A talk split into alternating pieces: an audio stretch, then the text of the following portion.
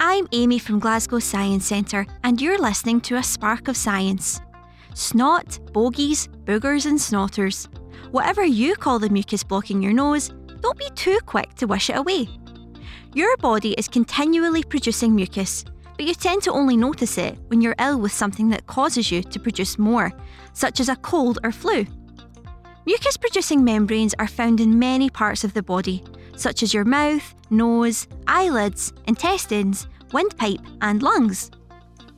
When you breathe, mucus plays an important role in keeping your body healthy by trapping things like dust, bacteria, and viruses, stopping many of them from reaching your lungs.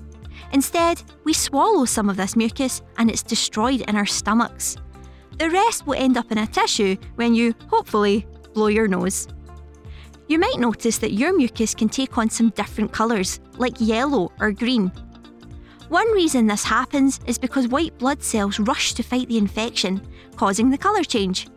When they're done, they get blown out of your nose with the mucus. We then put the tissue in the bin and wash our hands, helping to prevent other people from getting sick.